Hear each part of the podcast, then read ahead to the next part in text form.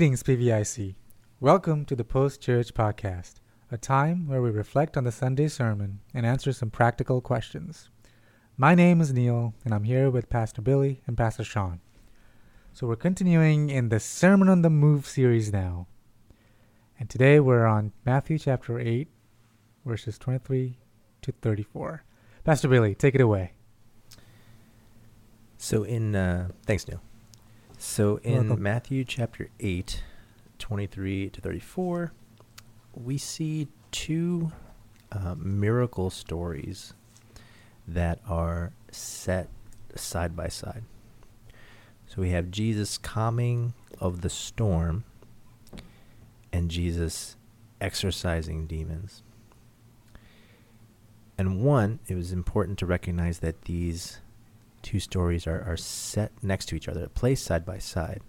And while at first they seem different, this, the two stories are really both exorcisms, even though it seems only explicitly that one is, but that the two stories are really both exorcisms of evil as Jesus reveals his identity as the victorious Son of God. So in Matthew 8, we see these smaller victories. Um, we see the, the healing of the leper and, and those things that we looked at um, over the past few weeks. We see these smaller victories of Matthew chapter 8 that ultimately point us forward to the ultimate victory of Christ upon the cross. Thank you, Pastor Billy. So, on to the first question Can a believer actually be possessed? Yeah, so let's start with that one. Um, yeah, I Keep it light, you know? yeah yeah light and breezy. I feel like this is a question that yeah people would no like to valid right because I think we c- we come to passages like this and I think at times we may feel that there's a certain antiquated nature to the passage as we're reading it by nature of what it's what it's talking about. Um, so I think it's, it's helpful when we we're talking about the idea of, of the spiritual spiritual warfare, um, and when you when you talk about something like um, a demon possession, I, I, I, for me, I start with you know the idea that you know C.S. Lewis posed that often we we make one of two errors when it comes to um, the demonic, and that's one that we either brush it off right as not um, something that's very real or very tangible or anything like that, and we don't make much of it. And the opposite error that we might make is that well, we make too much of it, right? That we, um, you know, look around every corner and rationalize everything as as something that is, uh, y- n- you know, as part of spiritual warfare. So, um, so I think as you as you come to a- answer a question like that, I think all of us need to kind of level set our understanding around how we view um, uh, spiritual warfare and the demonic based on those questions. I think it's always a good place to start. Um, but when you come to that specific question, for me, it really boils down to the language and, and what we're talking about. When you say demon possession, Mm. that word for me is very visual, right? It brings an image to my mind, and that is one of when you say possession, ownership. And for me, I think about the believer who is in Christ, um, they are not going to be owned by anything else other than Christ, right? So you have Jesus' own words, right, in John chapter 10. Um, when he's talking about those that the Father has given him. My Father who has given them to me is greater than all, and no one is able to snatch them out of the Father's hand. Right? So to me, for me, I hear that and I say, well, for a Christian, someone who's in Christ, um, you know, they're not going to be um, um, demon possessed, but I will make the distinction of demon possession and demonic op- oppression, right? That they're that we exist in this reality where spiritual warfare is real, right? That it, that it is there. There are spiritual realities that we have to be aware of, and that there are impacts and influences and things like that that we need to be ready for in our in our mind and our heart. But the idea of being possessed by anyone other than Christ for a Christian, right, is an idea that I you know I wouldn't think makes sense.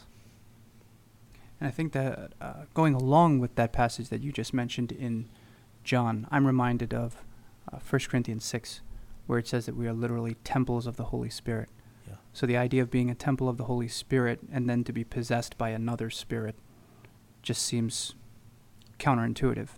But to be oppressed by demonic powers or demonic forces or demonic influence, um, we certainly could fall prey to that. Right, the consequences of the the broken broken world that we're living in, right? The the consequences of sin and the effects of sin in the world that we live in, right? That's um, that's something that that we could be aware of. But um, you know, when it comes to that assurance um, for someone who's in Christ, um, to hear Christ utter those words that no one is able to snatch, snatch us out of the hand of the Father. Um, you know, those words they they're faith bolstering words from our Savior to us. So, moving on to question two, I wanted to ask you about something that I've kind of done quite a bit when when I was younger, and it's this tendency to read myself into a passage. Um, for example, if we were to read about David and Goliath, or we were to read about um, Christ Himself, to read ourselves into the passage and to say that, oh, I'm like Christ in this passage. Is it dangerous for us, in, in let's just use today's sermon for, for an example, is it dangerous for us to read too much into the passage um, where we might say something like, um, the storm represents the struggles that I have in my life, be it um, an argument with my wife or be it uh, a difficulty I'm having with my children, and I'm the disciple in the boat. Are we on shaky ground when we start to do that? Yeah, it, you know, you bring up that idea of being being young and uh, being in the church and reading your Bible, being in Sunday school, and I think you know, for those of us that grew up in the church, that's a common experience. Um, so I think one part of the reason that we may have done that when we were younger and may still do that now is, you know, I think maybe tied into how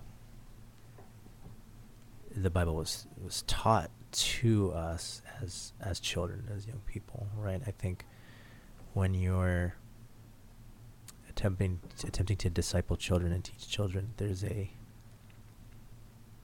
a temptation to, I think, use that sort of methodology, right, to integrate them in the story and in the idea that this will be engaging for them. To make it fun. Right, to make, Make it, it interesting, fun. yeah. But then what have we lost in this t- in the sense of how we rightly understand you know scripture in that sort of way. So I think that's why why it happens. So um yeah, there i- there are perils to that because as we said in the sermon there's lots of there were lots of lessons to be learned um, from the passage that had all kinds of implications to all different um, matters in our life. But the main lesson, the main focus was the identity of Christ. Right. That was the focus of this passage. And if your f- eyes first go to that application step and contemporizing and bringing things forward into your personal context, And oftentimes as you're reading scripture, if you re- read scripture through that lens, you're going to miss Mm-hmm. what what is the point? Because the the the, um, the grand goal of Scripture is ultimately all of it is pointing to Christ, Right. right? So yeah, that is shaky ground to start from that. Now, I will say, um, if you if you're reading scripture and you start from that lens, and you start from that point, then there is, there is an opportunity to go from there, from that starting point, to the application, and rather than saying reading ourselves into scripture, I would say more that if we were going to identify ourselves in any point of scripture, especially in the Gospels, um, we would definitely not want to be identi- identifying ourselves with Christ, right? We want to be identifying ourselves with those that are um, needing instruction, needing saving, needing rescue, and then from that point of view, there is an opportunity for application where we can kind of, um, you know, read scripture in that way. But we can't start from that ground because then we, we're, we've already put ourselves on on shaky footing. Um, we have to begin with the lens that uh, ultimately um, God's word is to um, reveal Christ to us, right? To show us Christ. And that's, you know, we see the conclusion of, you know, every Sunday, right? In light of God's word to you on this day, right? We, we say it every Sunday. Call upon you to what? See Christ in the word. It's so important, right? And that encouragement to do that is because we would be on shaking, shaky ground otherwise if we didn't. Yeah.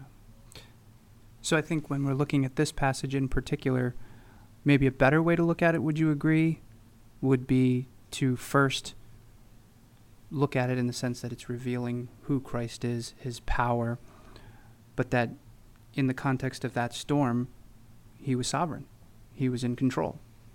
Right. Would you say that that's a better approach to look at it?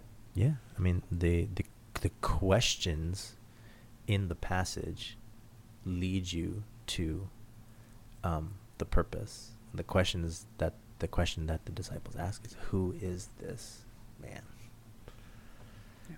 And it's right at the center of the narrative, and it and it drives us to that, right? And and what is on display is Christ's power, His sovereignty, His control. Like He is the central figure, not us read into it and not any of the other individuals in the story.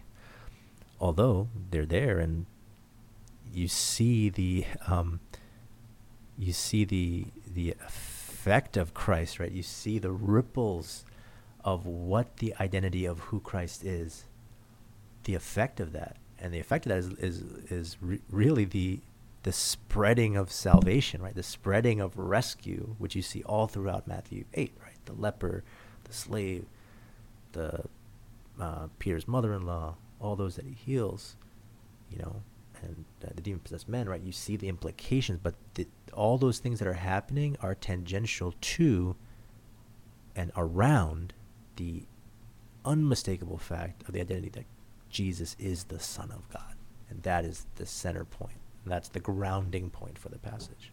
And if we come at it any other way, we've already gone awry. Thank you, Pastor Billy. Um, so, going into this week, um, what are some questions that we can uh, think about? So, first, um, we talked about Jesus, uh, the Son of God, the um, you know the author of creation. So, for you, when when looking upon creation, what aspects of the created world uh, reveal Jesus' authority as the Son of God to you? Right, so that's the first question. And the second question is um, we talked about Jesus as the Son of God who, who is a judge, who judges evil. So the question is how does the fact that Jesus judges evil inform how you relate to injustices in this world, right? How is there a connection to be made? How does understanding that inform your view? And lastly, um, um, this is and this is more of a self-reflective question, but what facets of your life could be most impacted by meditating on the victorious nature of Jesus' work upon the cross. Um, I think at times we we get caught up in the the sorrow of the cross, right? The emotionalism around the cross, right? But what could be impacting your life by meditating on the victorious nature of Jesus' work upon the cross. Thank you, Pastor Billy. Some really good uh, points to ponder upon. Uh, we look forward to tackling these questions this week. And also, we will be taking a two week break and we'll be back in September. And until then, let us strive to live all of life to the glory of God.